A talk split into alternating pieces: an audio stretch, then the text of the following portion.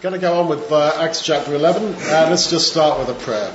Lord God, our Heavenly Father, we come to you because we want to come to you and to your Son, and we want you to speak to us through your word, and we pray that you will open our eyes and help us to, to see what you are saying to us and to believe it, to trust in you, and to go your way in this world, so that finally we will come to the life eternal when your Son returns and live eternally in your kingdom.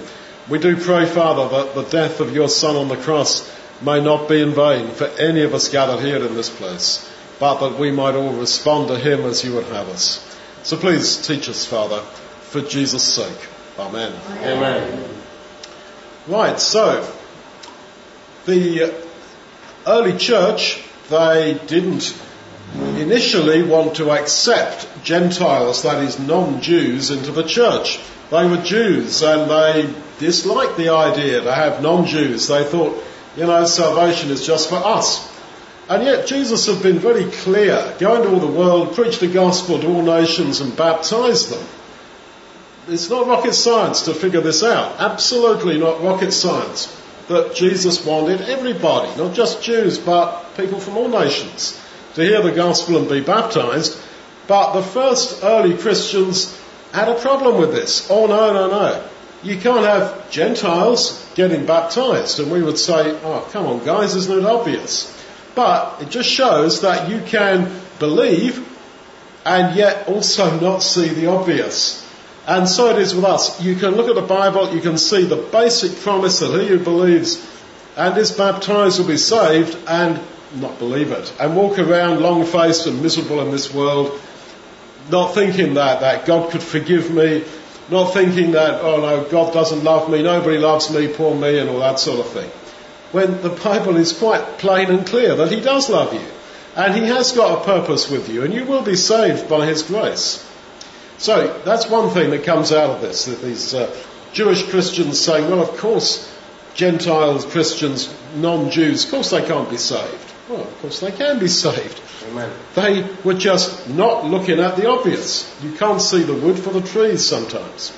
So, Peter is called by God to go and baptize a Roman centurion who's living in Israel, what they would call occupied Palestine, as, as the Jews would have seen it.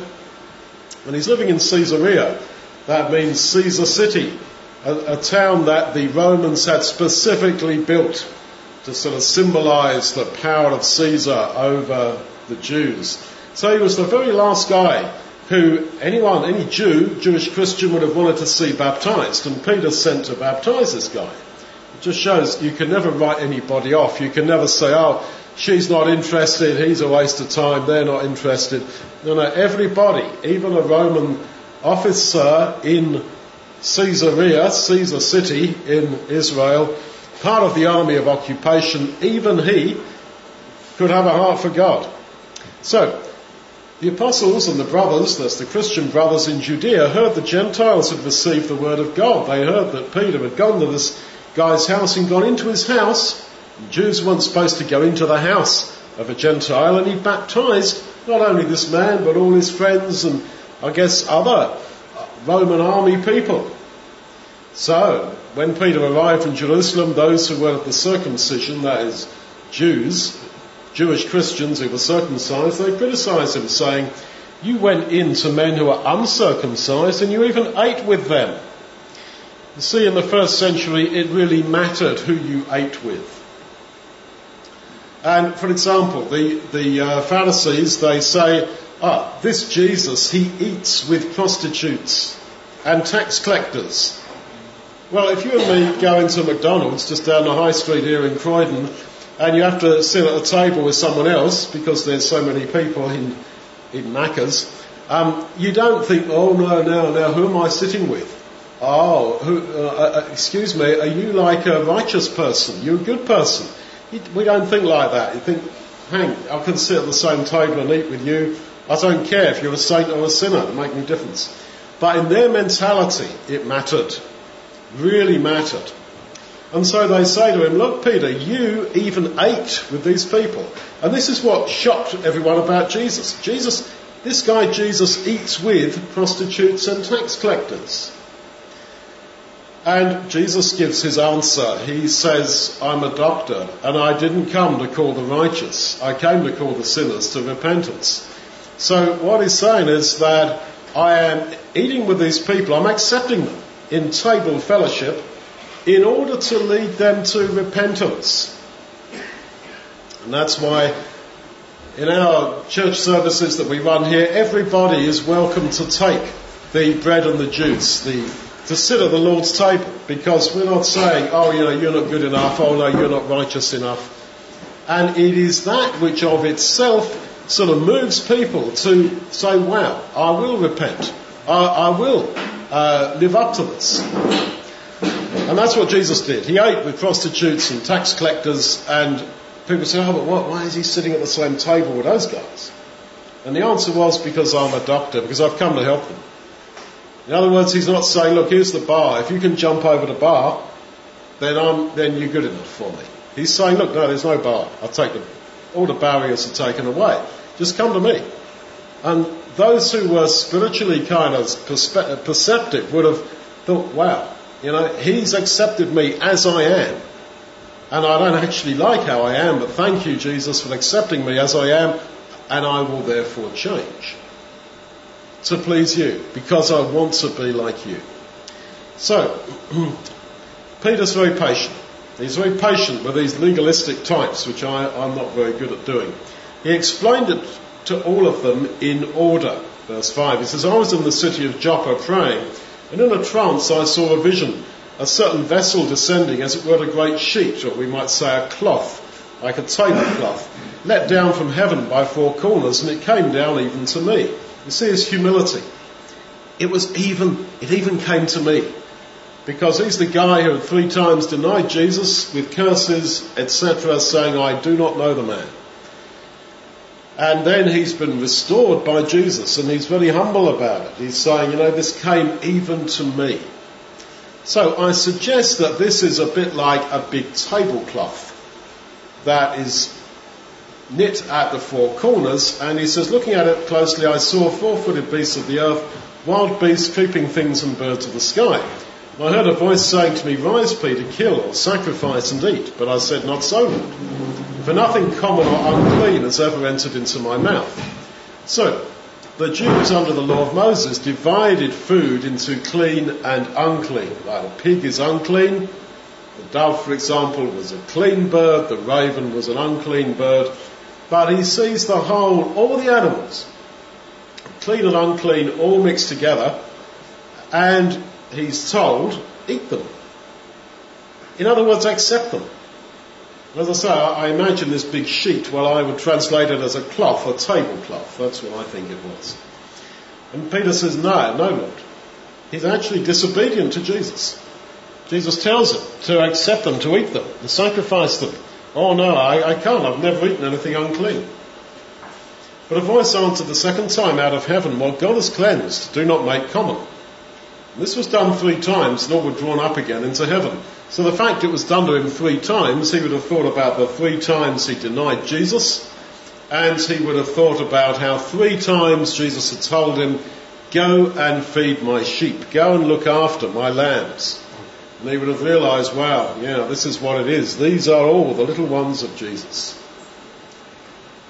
And so he was thinking about it. In Acts 10 it says he was on the rooftop. He was, they had flat roofs of course out there in those days. So then he was on the rooftop, thinking about it, thinking, yeah, well I guess. I guess it sort of means that I'm not to call anybody or anything unclean. And then ding dong, there's a knock at the door. And then three men stood outside the house in which we were, having been sent from Caesarea to me. And the Spirit told me to go with them, making no distinction. So, when you're trying to understand God's ways, like he was, he was on the housetop thinking, now I wonder what this means. The Spirit will explain to you. There he was wondering what this means, and then, hey, there's three guys. Oh, and they're Gentiles. And they're Romans. Who are you? Oh, we've come to uh, see you, Peter. Could you please come with us, basically, and tell us the gospel? And, well, okay.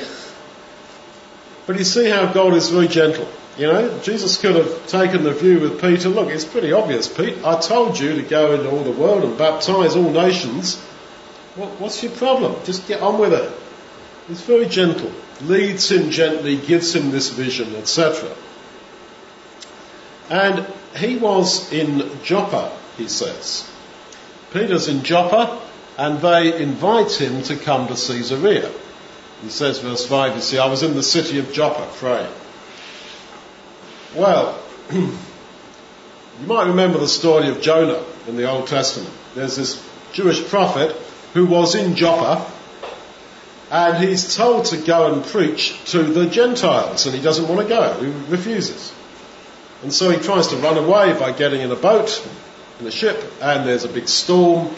He gets chucked in the sea, a whale, oh, sorry, big fish swallows him, spits him out on the ground, on the beach. He repents and he goes to Nineveh to the Gentiles and preaches to them. And there's Simon, who was, we're called Simon, we're told Simon Bar Jonah, Simon the son of Jonah, in the same city of Joppa.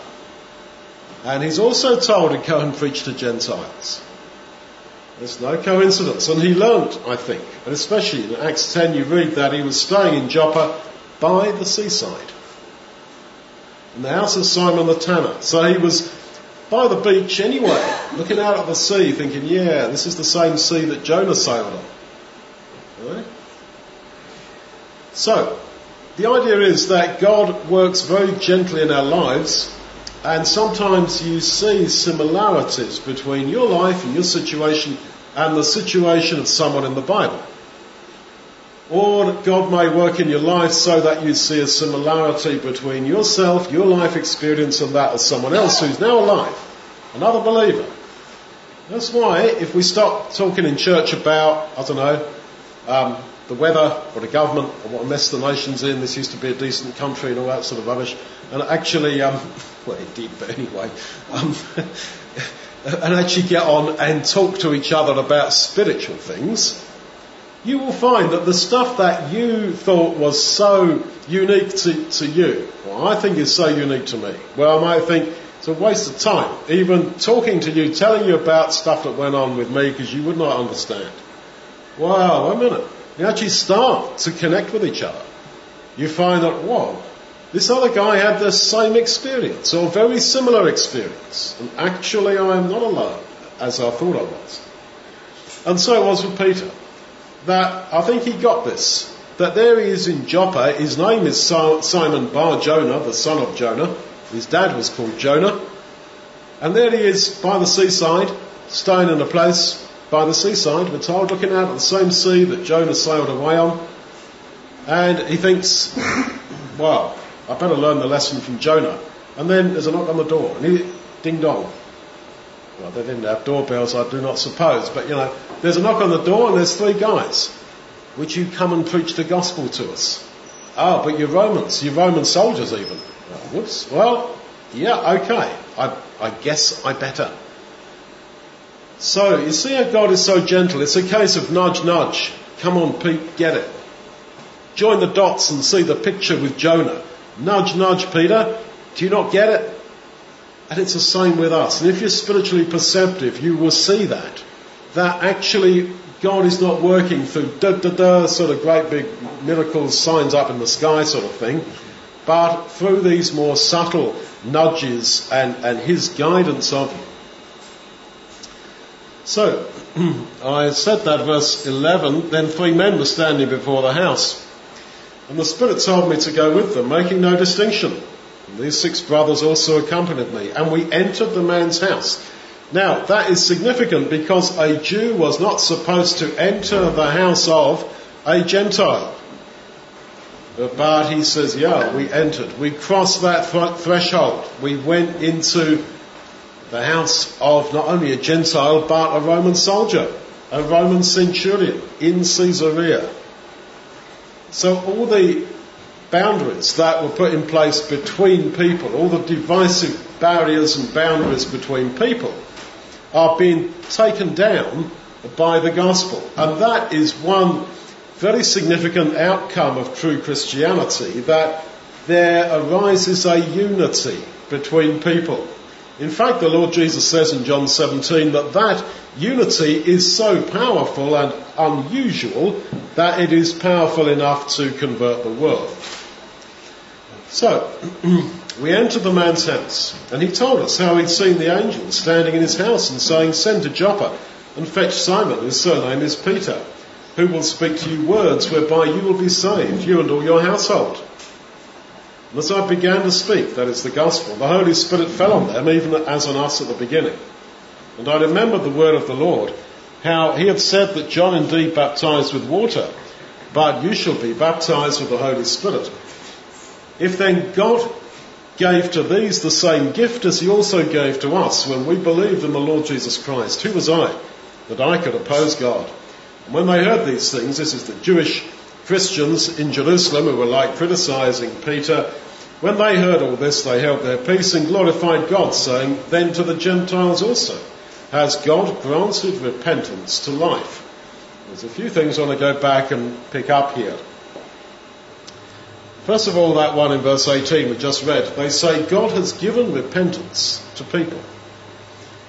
Now, every word you got in the Bible is inspired. It's intentional. It's not like reading a novel or reading a newspaper where there's a lot of crash words and there's a lot of bits and pieces that don't really matter to the big story. When you read in the Bible, it is written by God's inspiration and every word has and every bit has some meaning. And they say God has given repentance to these people.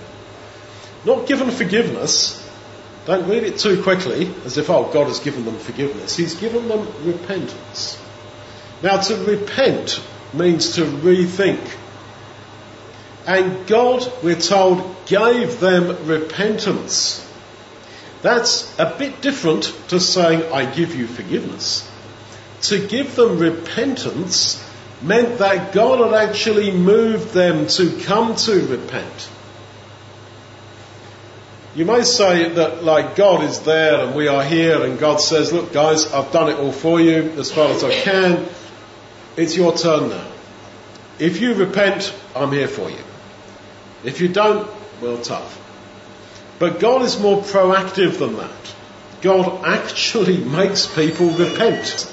The point is, He gave them repentance. He gave them repentance. So, God is prepared to actually work on your head. He is prepared to work on your head. Now, there are no buttons on the side of our brain that you can press and just reprogram yourself. You don't have a keyboard there that you can just reprogram yourself. You can't do that. But we all want to change, right? We all want to have another mentality, another mind, another way of thinking, another worldview. In short, another spirit. And that is where God's spirit means all those things.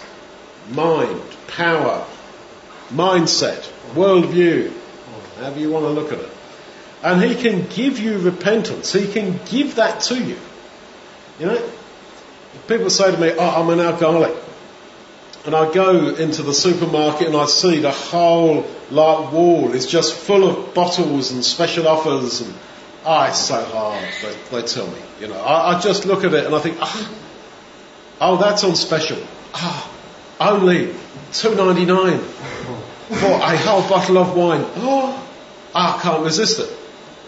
And they say to me, you know, I don't want to be like that. I want to be able to look at that wall, that massive wall of alcohol on special offer. I want to look at it differently. To look at it, for example, like I look at it, I don't drink, I'm not an alcoholic. I think, oh yeah, that's all the booze over there. I was looking, I was looking for cornflakes. Where's the cornflakes? Hmm. You know, I don't, it doesn't do anything to me. I just think, oh, that's the booze wall. Well, I didn't want the booze wall. I want to buy a pint of milk. You know. Um, you see, God can do that to you. He can, through the gift of the Holy Spirit, this new mind, this new pair of eyes, this new, whatever you want to call it, worldview, new pair of specs, whereby you, you look at life, well, suddenly differently, within a different focus. But how do you get this Holy Spirit? Well, in, in this case, was unusual. The Holy Spirit came upon these guys before they were baptized. And I think that's because Peter was a bit wavy, wavering about whether or not he should baptize them. But usually you must be born of water, as Jesus says, and of the Spirit. It's one reason I encourage people to get baptized in water so that you will receive the Spirit. And what does it look like to receive the Holy Spirit? I don't think it necessarily means that there will be some physical thing happening. Maybe for some people, but the, that is just the external manifestation. The essence of the gift of God's Spirit is that you have got a new mind. Now you've got to keep on filling yourself with that Spirit, as Paul says to the Ephesians. Be filled. Keep on being filled with the Spirit. Right? It's no good, you know, I see people get baptized, they, they have a big mind change and, oh yeah, no drinking, no, oh yeah, I see everything differently, but then they slip back. Why is that? Because they are not being filled with that Spirit. And to be filled with God's Spirit, you've got to be open to it. You've got to be empty. So look, here I am, Lord, fill me. You've got to read the Bible. You, have got to think in a spiritual way, pray for it to happen. And we, we live in a world where every, everybody wants everything to happen instantly, you know, five seconds. Tap, tap on my screen, on my phone, and hey presto, it, it's all happened. And it's, you know, we are a new creation. If any man is in Christ, he is a new creation, Paul says. And you're in Christ by being baptized into Christ. And he says, all, all things have passed away, behold, all things have become new. But that new creation is a process. It is a process. And if you're making something beautiful, which is what God is seeking to do with you and me, well, that, that, that's not hop, hop, quick, quick, yeah, slap, slap it down any old way. No, He is working to make a new creation, a new person of you and me. And that, that's not, that's not a five minute quick fix. God's not into five minute quick fixes. He wants to actually permanently transform us forever. So, that's one thought. Um, another thought is uh, verse 17. They say, well, God's given them the same gift as He did to us when we believed in the Lord Jesus Christ. That is one of the that is one of the uh, first times when you read the full title of Jesus, the Lord Jesus Christ. The Lord Jesus Christ. In the Roman Empire, you could have your sort of religion wherever you wanted, but Caesar was Lord. And they found, archaeologists have found the coins that they used to use in the Roman Empire. And written on the coins were things like Caesar, our only Lord and Saviour. Caesar, our only Lord and Saviour. They found these arches, you can see them still in uh, some parts of Italy still. And again, on those arches, again, it is written there in Old Latin, you know, Caesar, to the glory of Caesar, our only Lord and Saviour. And actually to call anybody else Lord was a capital offence. That is, it means that you could be killed for it, executed for it. So when in the New Testament you read about Jesus being Lord, and particularly later on when Paul talks about our only Lord and Saviour, wow, that was radical stuff. It doesn't sound radical when we read it about the Lord Jesus. We think, oh yeah, that's what they call Jesus, that's who he is, he's the Lord, yeah, Jesus is Lord, yeah, absolutely. For us, it doesn't cost us anything to say, yes, I believe Jesus is Lord. But in the first century, that would cost you your life. Because Caesar is Lord. It was written on their coins. It was written on their arches. It was part of their religion. There it was, like we have the Queen's head or the King's head or whatever on, on British coins. Well, they had Caesar's, and Caesar is Lord. Caesar is only Lord. And now we've got another Lord, the Lord Jesus Christ. But in another way, it, it can't be true that it was like e- easier for them than it is for us. To say that Jesus is Lord, just start passing the um, spider. Can you start pass, passing the stuff? Um, to say that Jesus is Lord is a radical thing because we're saying that I exalt this man, this Son of God, to number one position in my life. Nothing else is Lord. Thank you. Nothing else is important. Nothing else am I going to worship. Nothing else am I going to give my heart and soul to apart from Him. So, we're going to take the bread and the juice as a symbol of his body and his blood. His life, if you like. And just as his life comes into us, so as this uh, bread and juice come into us, so just as surely, bit by bit, he, his spirit, his mind, is thinking will come into you. Right, I know not all of you are Christians here, but just be quiet, guys, while we do the, the uh, communion. Cheers. So, as we take this, we're symbolizing how I want him to come into me. I want his spirit in me. I want his mind in me. I want to be him and him to be in me. So let's just give thanks for the, uh, the bread and the juice. Heavenly Father, we thank you for this bread that represents the body of Jesus and for this cup that represents his blood. Heavenly Father, we thank you, Father, for this bread that represents his body and this cup that represents his blood. And we pray that you will help him to live in us and that we might be open to him for Jesus' sake. Amen.